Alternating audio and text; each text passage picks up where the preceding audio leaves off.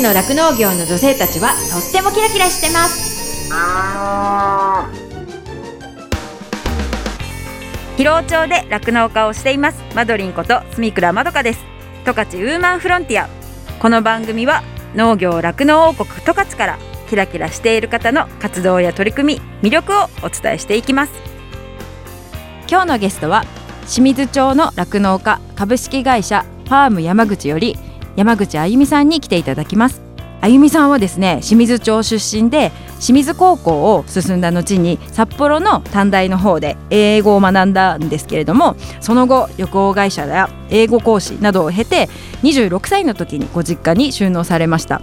このあゆみさんはですね熱い思いを持っている方で今日のお話聞いてても何度も子牛と向き合ってるっていうことを言ってくださったんですけれども本当に日々牛たちと向き合って牛のちょっとしたサインを見逃さず牛の出してくれたサインに応えていこうっていうそのすっごい熱い思いをいろいろ話してくださったので今日のお話ぜひ楽しみにしてください。十勝ウーマンフロンティア。この番組は JA 広尾北海道酪農のサポーター日展配合資料。公園のゼノアック日本全薬工業。JA ネットワーク十勝。十勝ごちそう共和国。以上の提供でお送りします。日展配合資料は酪農家の笑顔と乳牛の健康のためにこれからも北海道の酪農をサポートしていきます。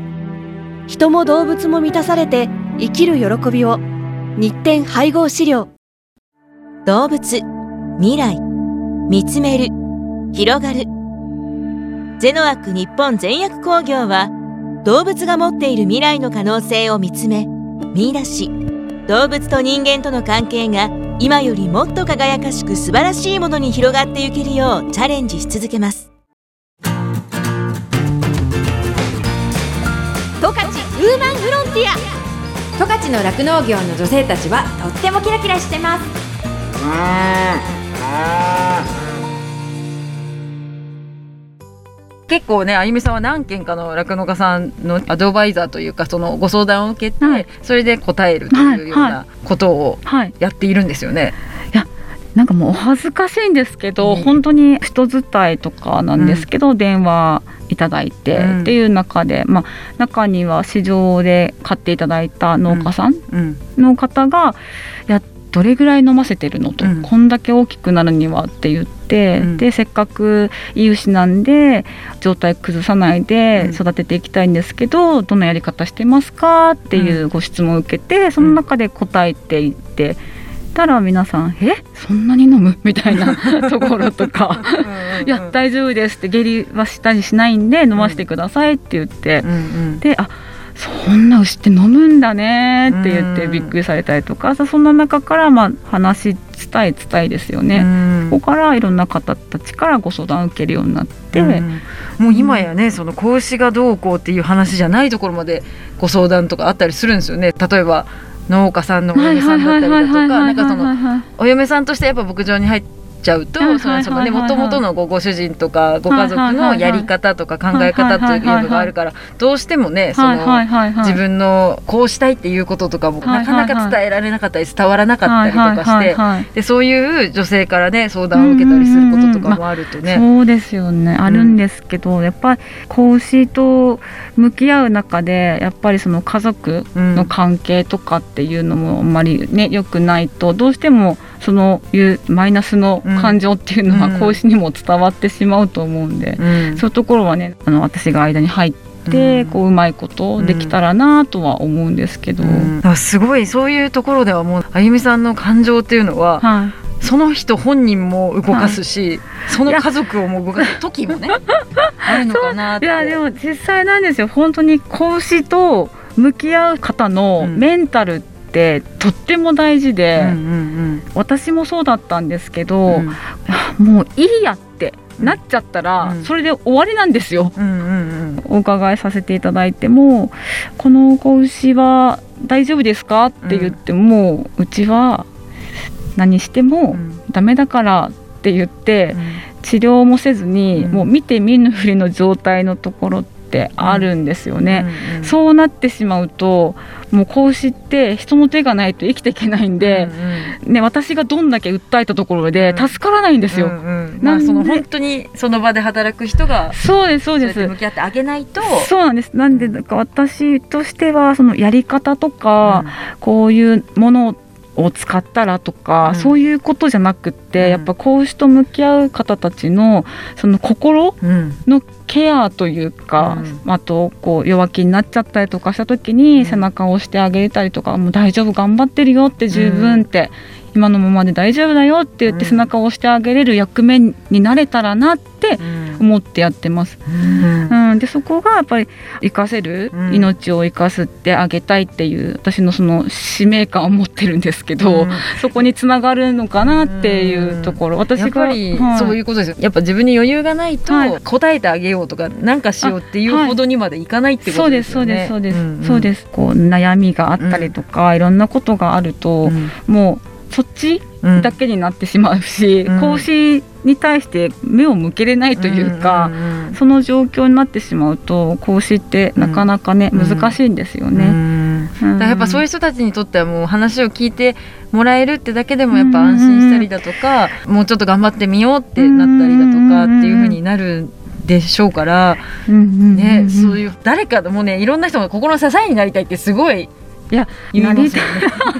な。なれたらいいなって、そうですね。なってると思うんですけど。いや少しでも本当に講師と携わってる方の気持ちが楽になれたらなーってうん。思います。うん、こう悩んだりとか、うん。苦しんだりとか、いうのも考え方一つで、私みたいにそれもプレゼントだと思って、うん喜んで受け取ったらいいよとか。多分余裕がなかった。らそんな風に思えないと思います。その気持ち一つで、状況は変わんなくても、この考え方とかで変わるんで、そういいうところでねちょっと力になれたらなって、うん。だからなんかもうアドバイザーっていうと本当に講師のこうですよみたいな、なうんここはこう改善するべきですよみたいなとこだと思うと思うんですけど私全然そういうとこじゃなくて、の講師と向き合ってる方たちの心とかうんメンタルとかの方を大事にしていきたいなって思ってます。はい。いやーでもきっとそれはあゆみさんが今までいろんなことを感じてはい。自分も辛いなって自分自身が辛いなって思って、はい。こうしてももうね先ほどのなんかノイローゼみたいな話もあったけど、はいはいはい。でもそれぐらいはい。自分でも辛い時期があったからこそ、はいはい。きっとご相談を受ける方の気持ちも分かるところもあって、ああります。私そうですね。経験したからこそ、辛さとかうん。分かります、本当に、うん。うん、もう私も何が悲しいか分かんないんですけど泣いてるんですよ。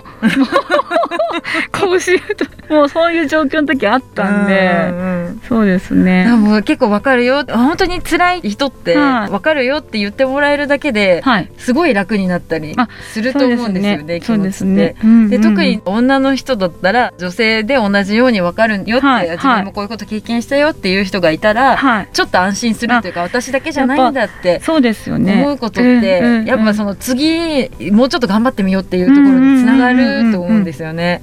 ですねらそういったところを本当に個々にこう大事に相手のことを大事に思ってこう接してるあゆみさんはやっぱりすごいなって思ってます。全然すごくないですよ。酪農ってやっぱこう AI とかって進んでってるんで、うん本当搾乳ロボットとか、うん。いろんなところでね、AI がこう使用されてるんですけどうん。やっぱ講師の部分って、AI じゃどうしよう。も確かにない？んですよ。AI じゃ向き合えないですね。やっぱ人の手うんってすごい大事で、うん。そこの人の手を自分の気持ちであ講師と向き合えないってなってしまったらそれでもう終わってしまうんで、うんそこをねどうそのにか、ね、子たちを大事にできるのはやっぱりそこの牧場の方たちだからこそ。あそうですそうです、うんうん。そうですはい。それをどうやってその子のやる気っていうかねその子がちゃんと向き合えるようにさせるのがもううんいやそうですもそうでも使命感ですよねそこはね。十勝ウーマンフロンティアもともとの性格なのかもしれないですよねきっと。そうなんですかなんかお姉さん的だってお姉ちゃんですもんね、お姉ちゃん お姉ちゃんですけど、うん。いや妹たちからしたら本当にろくでもないんだったと思うんですよ。本当にこんなねっていうね。そんなそんないや本当に本当にろくでもないんです私。あの思い立ったらすぐっていうところがあって高校の時も、うん。高校2年生？1年生の時からもういきなり留学したいと言い出して、うんで親に留学したいと。うん。うんえそれは理由はあるんですか？理由も何も特になく。あただ行ってみたいみたいな感じ？行ってみたい。そしてなんか清水中学校うんうん。で清水高校。ってやっぱ、町の方から来てる方とかもいらっしゃるんですけど、うん。やっぱり変わらない環境で、うん。あちょっと私このまま卒業するんだったら一回ちょっと海外行ってみたいなみたいな、うんうん。うんうんちょっと何のなんか動機もうん。よ,、よくわかんないような動機。で、うん。でそこからですよね全く英語のができなかったんですけど、まあ、試験に合格しないといけないんで、うん。でその斡旋してる会社の試験受けてですね、英語は得意だったんですああ全く。だからアメリカ落ちてイギリス落ちて、受かったのがオーストラリアで、あそういうあの家庭もあるんですね。あそうです。本当だと高校1年生で行くはずだったんですけど、全く受からず、うん。で3度目の時は山口さんあの英語あんまりできないけど、うん。行きたいって意欲があるから どうにか行けそうだねみたいなあちらでもっていう感じで 行かせていただいたという。全然英語できないかったんですけど、はいはいはい。行きたいって思ったらもう、もともとのなんかこうあるんですね。あそうです。思い立ったら即こう実践実践そうですそうです、うんうんうんそう。え実際どうでした？そのオーストラリア。16歳うんうん17歳の時だったんですけど、その時で私はもう悟りましたよね。何を？当たり前なことってないんだっていういうことですか？なんか今まで本当に1617このまま行きで、うん。こう何でも自分でできるんだよみたいな感じで飛び立ったオーストラリアでしたけど、うんうんまあ、実際自分の力で何もできることって何にもなくて、うんうんうんあもう親に感謝ですよね。16あ お父さんお母さんありがとうみたいな早いですよでも16で感じれるのは。そうですよね、うん。それとあと発信力うん。の大事さっていうのもそこで学びましたね、自分が何か伝えないとあ伝わらないしはっきりものを言わないとそうです。誰も答えてくれないっていうことなんですそうですそうです、うんうん。本当にそうで本当に英語ができなかったんでみんなさんだと3ヶ月ぐらいでだいぶ慣れてくるんですけど、私半年経っても言ってることは分かるんですけど、うん。自分が言いたいことを全て言えてなくって、うんうん。その中でちょっとホストファミリーうん。とのいろいろありまして、うん。その次のホストファミリー先がないってなっちゃったんです。よ、行くとこなくなっちゃったんですよ私。うん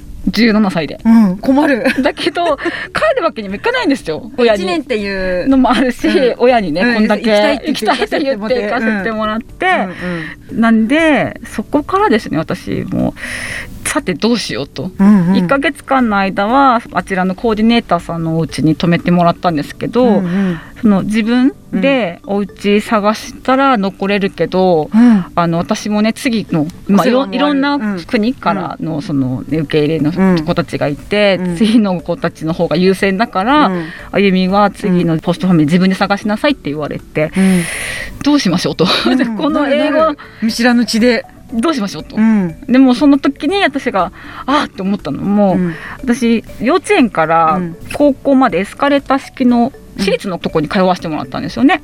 うん。ではい。でその時にそのいろんな小学生でどんな授業をしてる授業というか行事があるかっていうのを毎週月曜日に学校新聞が出るんですよ。で,、はい。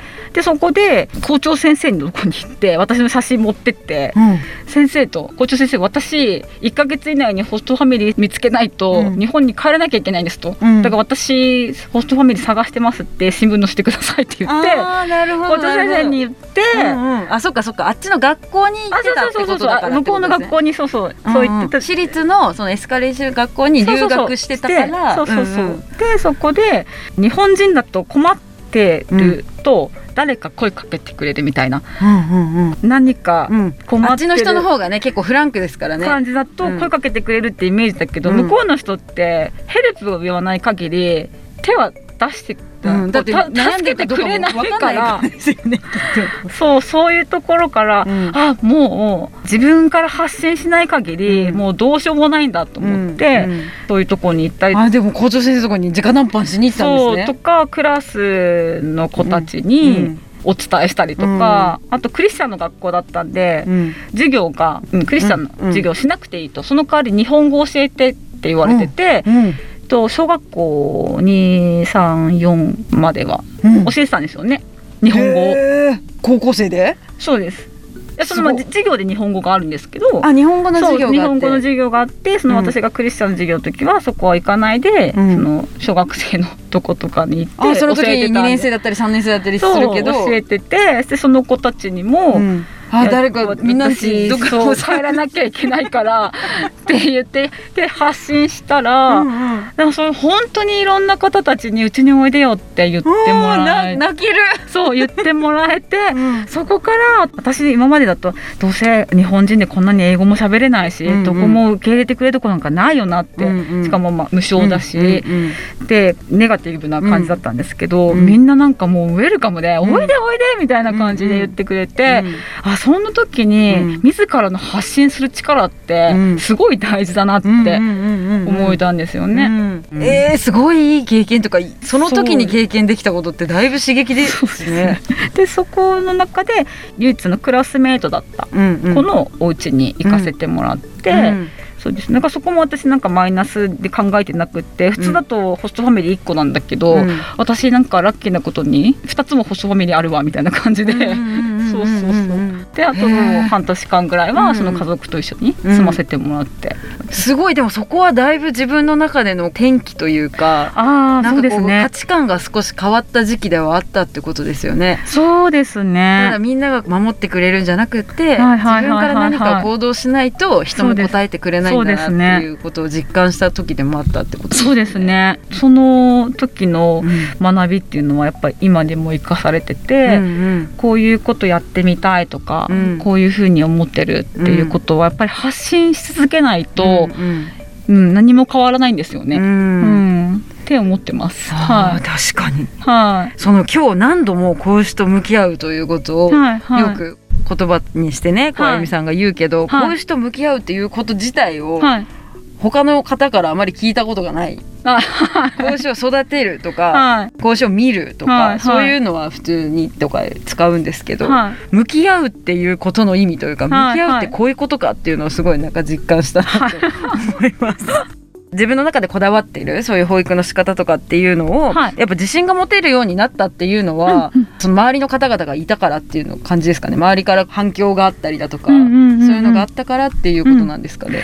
それもそうですけど病気とかがしなくなったりとか、うん。まあ、あ。治療をしなくなったりと13にお世話か。そうですねとか13に見せなくなったりっていうところで、うん。あ自分の中で手応えを掴んできたというか、あうん。やっぱりきちんと牛に出してくれる答えに答えてると、うん。牛は健康になっていくんだなっていうところは、こう手応え的にはうんありましたね。うんうんで今は本当に年間通してもこの私があの保育してるとこでは、うん13見せることないですね。あないです。なるほどはい。はいーどういう形で生まれてきた子牛もはい。自分でこう向き合ってくると、はい。そうやってこう獣医さんにお世話になることも、はいはいもうほぼはい。ほぼないっていうことそうですね。やっぱどうしてもあの奇形で生まれた牛とかね、うん。そういう場合はお世話にならなきゃいけないこともあるんですけど、うん。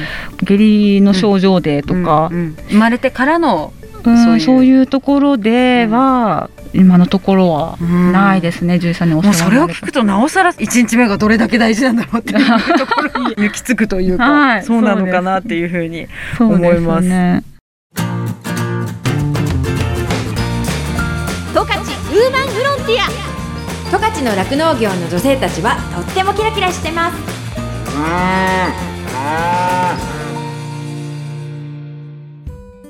エンディングです。この番組のブログもありますので FM ジャガのホームページからチェックしてくださいね。再放送は毎週火曜日の夜7時から7時半です。放送後は YouTube そしてポッドキャストでも聞くことができます。十勝ウーマンフロンティアで検索してくださいね。感想やご意見もメッセージとしてお待ちしています。宛先はですねメールで jaga.jaga.fm jaga.jaga.fm になってます。この後はこの番組を支えてくださっているスポンサーさんからの大事なお知らせタイムです。最後まで聞いてくださいね。十勝ウーマンフロンティア。ここまではマドリンこと住倉まどかがお送りしました。どうもありがとうございました。JA 更別からのお知らせです。更別村は十勝平野の南西部に位置する豊かな自然に恵まれた地域で農業は主に豆類小麦バレー書天才の畑作4品を中心にキャベツグリーンアスパラトウモロコシなどの野菜類を取り入れた畑作農業。毎日およそ8万リットルの牛乳を生産する酪農業。年間およそ700頭の黒毛和牛を生産する畜産業です。その農業の規模の大きさと機械化の導入は日本でも有数の地域です。また JA サラベツでは堆肥など有機物などによる土作りを基本とし化学肥料化学合成農薬の使用を最小限にとどめるなど環境との調和に配慮したクリーン農業を展開しており安心安全な農畜産物を消費者の皆様へお届けしています。道の駅サラベツでは旬の時期にはじゃがいもやグリーンアスパラなどの農産物。生産高日本一の金時豆や小豆といった豆類。サラベツ産小麦を使ったうどん。でんぷん。地元の工房で作られたチーズなどの加工品。村内のすももの里で収穫したすももの特産品として飲むヨーグルトやリキュール酒。ドレッシングジャムジサイダーなどのすもも関連の商品も多数取り揃えています。どんぐりの村ポテトチップスは道の駅サラベツの人気商品です。また希少なサラベツ和牛を使ったサラベツ和牛ビーフカレーも販売しています。サ別村にお越しの際はぜひ道の駅サ別にお立ち寄りいただき JA サラ別の農作物や特産品をお買い求めいただけますと幸いです。道の駅サラ別は十勝帯広空港高規格道路のサラ別インターチェンジから車でおよそ15分。十勝スピードウェイの入り口近くにあります。JA サラ別からのお知らせでした。日展配合飼料から大切な子牛に 6g のおまじない。哺乳子牛用サプリメント子牛の味方のご案内です。子牛の味方は初乳に含まれる免疫グロブリンの吸収率を高めるオリゴ糖を原料とする子牛用サプリメント。免疫グロブリンは出生後の子牛が初乳を飲むことで吸収しますが出生後24時間を過ぎると免疫グロブリンの吸収ができなくなってしまいます。子牛に初乳に含まれる免疫グロブリンをできるだけ早く多く吸収させることは子牛の健康な成長のためにとても重要です。日展配合飼料の子牛の味方は初乳中の免疫グロブリンの吸収をサポートするサプリメント。使い方は簡単です。初乳に子牛の味方を一歩を混ぜて飲ませるだけ。分娩後1回目と2回目の哺乳の時にご使用ください。免疫グロブリンの吸収を高め感染症などからあなたの子牛を守ります。子牛の健やかな成長のために 6g のおまじない子牛の味方は日展配合飼料から発売中です。日展配合飼料からのお知らせでした。JA 疲労からのお知らせです。疲労町では新規就農希望者を募集しています。現在広尾町の酪農家の半数以上が新規就農者によって経営されており道内有数の新規就農受け入れ地域となっています。将来酪農家になりたい。動物が好き。酪農に興味があるなどまずは農業のきっかけを広尾町から始めてみませんか？大切なのは酪農をしたい。酪農経営をするという夢を諦めないことです。サンタの町広尾町があなたの夢を応援します。詳しくは JA 広尾内の広尾町担い手センター電話番号05-2121までお問い合わせください。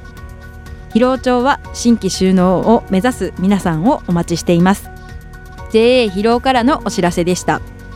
私自身もですね広尾町で酪農していてその仕事自体はそのまあ、冬はね寒かったりとかあと大雨が大変とか大雪が大変とかすごい大変なこともいっぱいあるんですけれどもそれでも頑張ろうっていうふうにさせてくれる牛たちとあと一緒にこう頑張れる仲間がいるっていうのがすごく大きくってそういう仲間がいるからこそ続けていきたいしここに住んでいきたいなっていうふうに感じれたところでもあるのでその人の温かさが自慢の広尾町でねぜひたくさんの人に酪農を始めてほしいなっていうふうに思っています。動物未来見つめる広がる。ゼノアック日本全薬工業は動物が持っている未来の可能性を見つめ見出し。